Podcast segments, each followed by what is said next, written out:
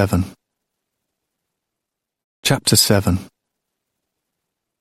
The next summer, we turned 13.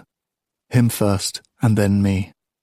Our bodies began to stretch, pulling at our joints till they were aching and weak. In Peleus's shining bronze mirror, I almost did not recognize myself. Lanky and gaunt, stalk legs and sharpening chin. Achilles was taller still, seeming to tower above me. Eventually, we would be of a height, but he came to his maturity sooner, with a startling speed, primed perhaps by the divinity in his blood. The boys, too, were growing older. Regularly now we heard moans behind closed doors and saw shadows returning to their beds before dawn. In our countries, a man often took a wife before his beard was fully fledged. How much earlier, then, did he take a serving girl? It was expected. Very few men came to their marriage beds without having done so. Those who did were unlucky indeed, too weak to compel, too ugly to charm, and too poor to pay. It was customary for a palace to have a full complement of nobly born women as servants for the mistress of the house. But Peleus had no wife in the palace, and so the women we saw were mostly slaves. They had been brought or taken in warfare, or bred from those who were. During the day, they poured wine and scrubbed floors and kept the kitchen. At night, they belonged to soldiers or foster boys, to visiting kings or Peleus himself. The swollen bellies that followed were not a thing of shame, they were profit, more slaves. These unions were not always rape. Sometimes there was mutual satisfaction and even affection. At least, that is what the men who spoke of them believed. It would have been easy, infinitely easy, for Achilles or me to have bedded one of these girls ourselves. At thirteen, we were almost late to do so, especially him, as princes were known for their appetites. Instead, we watched in silence as the foster boys pulled girls onto their laps, or Peleus summoned the prettiest to his room after dinner. Once, I even heard the king offer her to his son. He answered, almost diffidently, I'm tired tonight. Later, as we walked back to our room, he avoided my eyes. And I? I was shy and silent with all but Achilles. I could scarcely speak to the other boys, let alone a girl. As a comrade of the prince, I suppose I would not have had to speak. A gesture or a look would have been enough. But such a thing did not occur to me. The feelings that stirred in me at night seemed strangely distant from those serving girls with their lowered eyes and obedience. I watched a boy fumbling at a girl's dress, the dull look on her face as she poured his wine. I did not wish for such a thing. One night, we had stayed late in Peleus's chamber. Achilles was on the floor, an arm thrown beneath his head for a pillow. I sat more formally in a chair. It was not just because of Peleus. I did not like the sprawling length of my new limbs. The old king's eyes were half closed. He was telling us a story. Meleager was the finest warrior of his day, but also the proudest. He expected the best of everything, and because the people loved him, he received it. My eyes drifted to Achilles. His fingers were stirring, just barely, in the air. He often did this when he was composing a new song. The story of Meleager, I guessed, as his father told it. But one day, the king of Calydon said, Why must we give so much to Meleager? There are other worthy men in Calydon. Achilles shifted, and his tunic pulled tight across his chest. That day, I had overheard a serving girl whispering to her friend, Do you think the prince looked at me at dinner? Her tone was one of hope. Meleager heard the words of the king and was enraged. This morning he had leapt onto my bed and pressed his nose against mine. Good morning, he'd said. I remembered the heat of him against my skin. He said, I will not fight for you any longer. And he went back to his house and sought comfort in the arms of his wife. I felt a tug on my foot. It was Achilles grinning at me from the floor. Calydon had fierce enemies, and when they heard that Meleager would no longer fight for Calydon, I pushed my foot towards him a little, provokingly, his fingers wrapped around my ankle. They attacked, and the city of Calydon suffered terrible losses. Achilles yanked, and I slid half out of the chair. I clung to the wooden frame so I would not be pulled onto the floor. So the people went to Meleager to beg him for his help. And, Achilles, are you listening? Yes, father. You are not. You are tormenting our poor Scops. I tried to look tormented, but all I felt was the coolness against my ankle where his fingers had been a moment before. It is just as well, perhaps. I am getting tired. We will finish the story another evening.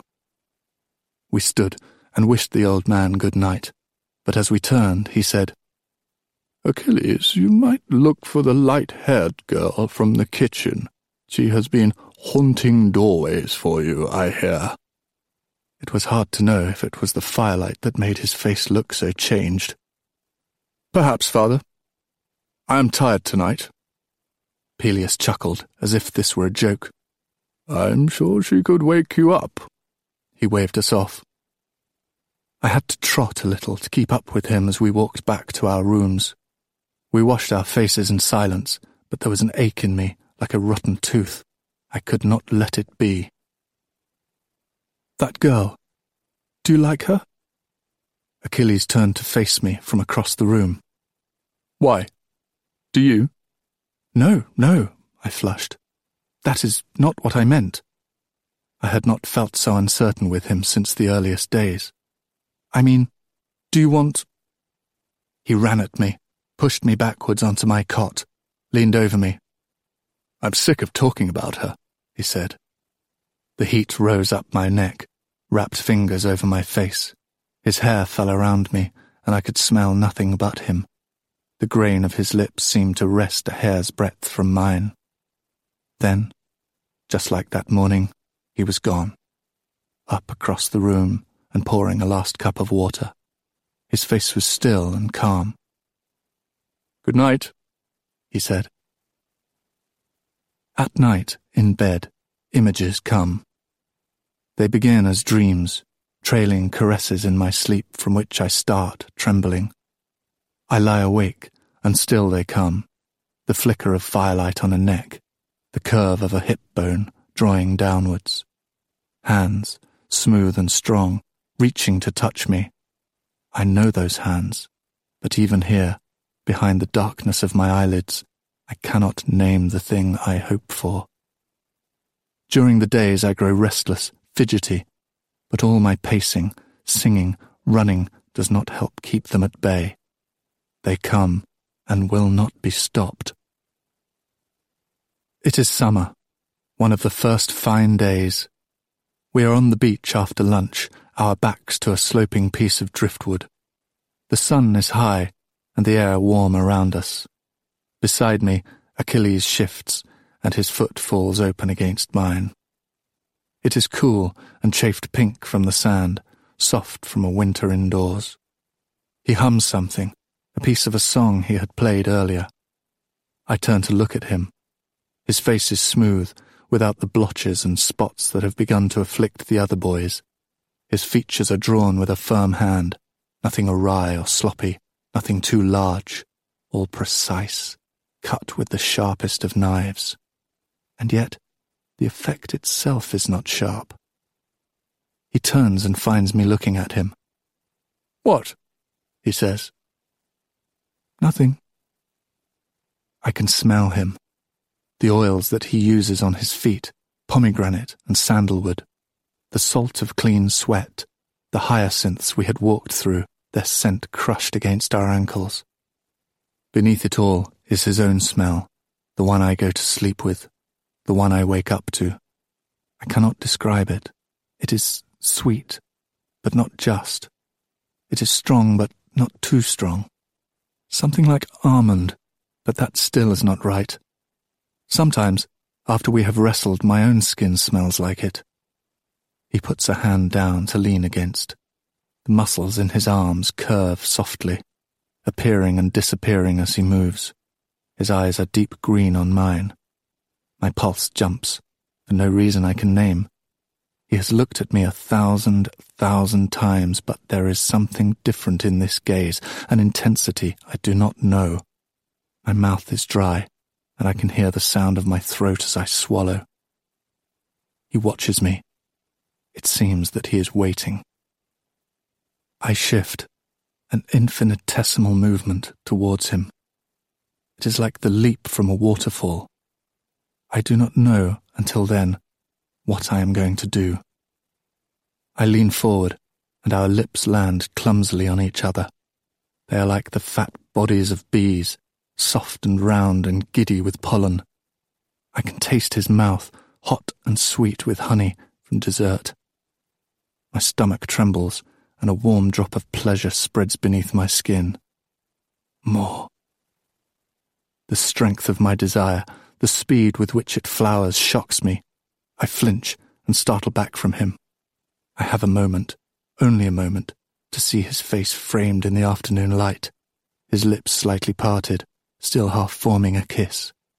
His eyes are wide with surprise. I am horrified. What have I done? But I do not have time to apologize. He stands and steps backwards. His face has closed over, impenetrable and distant, freezing the explanations in my mouth. He turns and races, the fastest boy in the world, up the beach and away. My side is cold with his absence. My skin feels tight, and my face, I know, is red and raw as a burn. Dear gods, I think, let him not hate me. I should have known better than to call upon the gods. When I turned the corner onto the garden path, she was there, sharp and knife bright. A blue dress clung to her skin as if damp. Her dark eyes held mine, and her fingers, chill and unearthly pale, reached for me. My feet knocked against each other as she lifted me from the earth. I have seen, she hissed, the sound of waves breaking on stone. I could not speak. She held me by the throat. He is leaving. Her eyes were black now, dark as sea-wet rocks and as jagged. I should have sent him long ago. Do not try to follow. I could not breathe now, but I did not struggle. That much, at least, I knew. She seemed to pause, and I thought she might speak again. She did not, only opened her hand and released me, boneless to the ground. A mother's wishes. In our countries, they were not worth much, but she was a goddess, first and always. When I returned to the room, it was already dark. I found Achilles sitting on his bed, staring at his feet. His head lifted, almost hopefully, as I came to the doorway. I did not speak. His mother's black eyes still burned in front of me, and the sight of his heels flashing up the beach. Forgive me. It was a mistake. This is what I might have dared to say then, if it had not been for her. I came into the room, sat on my own bed. He shifted, his eyes flicking to mine. He did not resemble her the way that children normally look like a parent's a tilt of chin, the shape of an eye. It was something in his movements, in his luminous skin. Son of a goddess. What had I thought would happen? Even from where I sat, I could smell the sea on him. I'm supposed to leave tomorrow, he said. It was almost an accusation. Oh, I said. My mouth felt swollen and numb, too thick to form words. I'm going to be taught by Chiron.